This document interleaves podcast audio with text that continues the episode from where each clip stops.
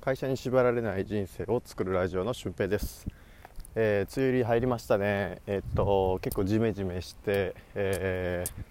まあ、在宅ワークにしてもなんかジメジメして気持ち悪いなという感じはありますがこうやって夜に時間が取れたので、えちょっとお話ししたいと思います、え皆さん「女王の教室」というドラマご存知でしょうか？えっとあれ15年ぐらい前天海祐希さんと、え志田未来さん。が出てる。多分シラミライスさんと同い年ぐらいなんですかね。僕は分かんないですけど、うんまあ、その映画、まあ、めちゃくちゃ怖い、えー、阿久津先生っていう天海祐希さんが演じる先生が、えー、まあ、小学校に行って結構まあ厳しめの教育をするという。でもそこに、え、阿久津先生なりの考えがあって教育をしているという、えー、お話なんですけどそこに出てくるセリフでめちゃくちゃ15年前のテレビってそんなことも言えたんだっていうセリフがあったんでちょっとご紹介したいと思います、えー、愚か者や怠け者は差別と不公平に苦しむ。賢い者や努力をした者はいろいろな情報をいろいろな特権を得て豊かな人生を送ることができる。それが社会というものです。あなたたちはこの世で人が羨むような幸せな暮らしで暮らしをできる人が何パーセントいるか知ってますか、えー、たったの6%よ、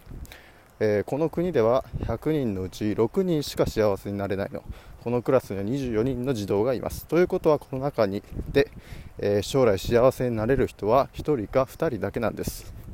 残りの96%は毎日毎日不満を言いながら暮らしていくしかないんです。いい加減目覚めなさい。日本という国はそうした特権階級の人たちが楽しく幸せに暮らせるようにあなたたち凡人が安い給料で働き高い税金を払うことで成り立っているんです。そういう特権階級の人たちがあなたたちに何を望んでいるか知ってますか、えー、今のもずっと愚かでいてくれればいいのよ。世の中の仕組みや不公平なんかに気づかずテレビや漫画でもぼーっと見て何も考えず会社に入ったら上司の言うことをおとなしく聞いて戦争が始まったら真っ先に危険なところへ行って戦ってくればいいの。というのが、えー、情報の教室のセリフなんですよね、えー、どうですか？なかなかまあ的を得ているからこそ恐ろしいセリフですよね。15年前がこれだっていうことは今もほとんど変わらないじゃないですか。この考え方というかね。実際えっと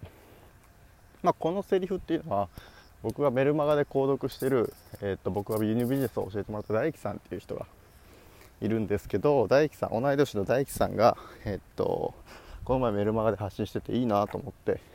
えー、ちょっと僕なりにアレンジして話してみようかなと思って、えー、話してるんですけど。うん。なんかこのセリフがめちゃくちゃ突き刺さって、えー、今この、えコロナウィズコロナの状態で、え働き方とかいろんな可能性を感じたけど実際にみんな元の、え働き方に戻ってきてるじゃないですか。でそうなってくると何も変わらないんですよ。今までせっかく自分で、え何かするチャンスが、えコロナで時間ができた1ヶ月半ぐらいの時間ができた何かを始めるチャンス。だったにもかかわらず家で YouTube 見たりとか熱盛したりとかなんか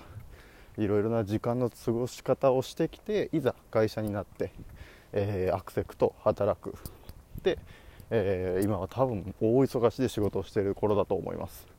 なんかブログの読まれ方とかも激減しましたのでブログを読む人っていうのが、えー、多分仕事に出てるんだろうなと思って、まあ、分析したんですけど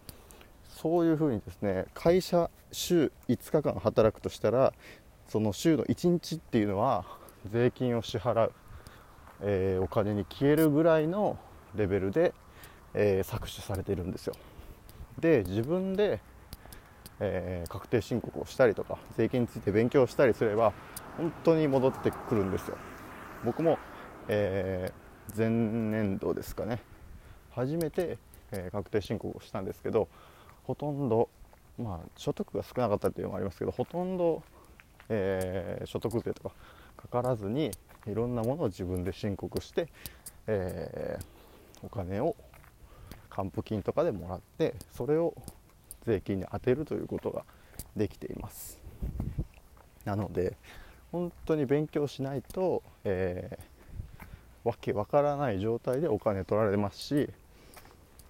うん、なんか損してるっていう感じですね。当然会社に縛られて自由になるはずがないですし自分の人生を生きるんであれば、えー、いろんなことを自分で勉強して、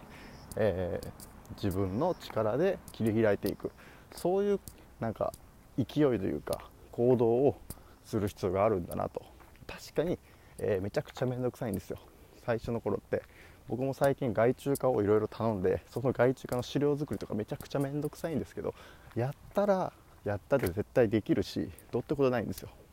で給付金とかも同じで給付金は、えー、前置き期間が長くて、えー、全員に配布されるということだったんで、えー、たくさんの人が、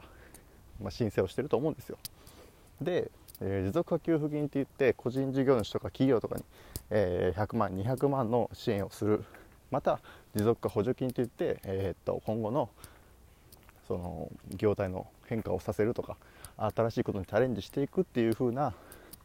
えー、企画書を出すことによって得られるお金っていうのもあるんですよね。全部申請してまだえー、補助金に関してはまだ申請中審査中なので、えー、結果は分からないですがまあおおむね通るんじゃないかなと、まあ、それで100万円の授業をするとしたら、え3分の2なんでなんぼや。66万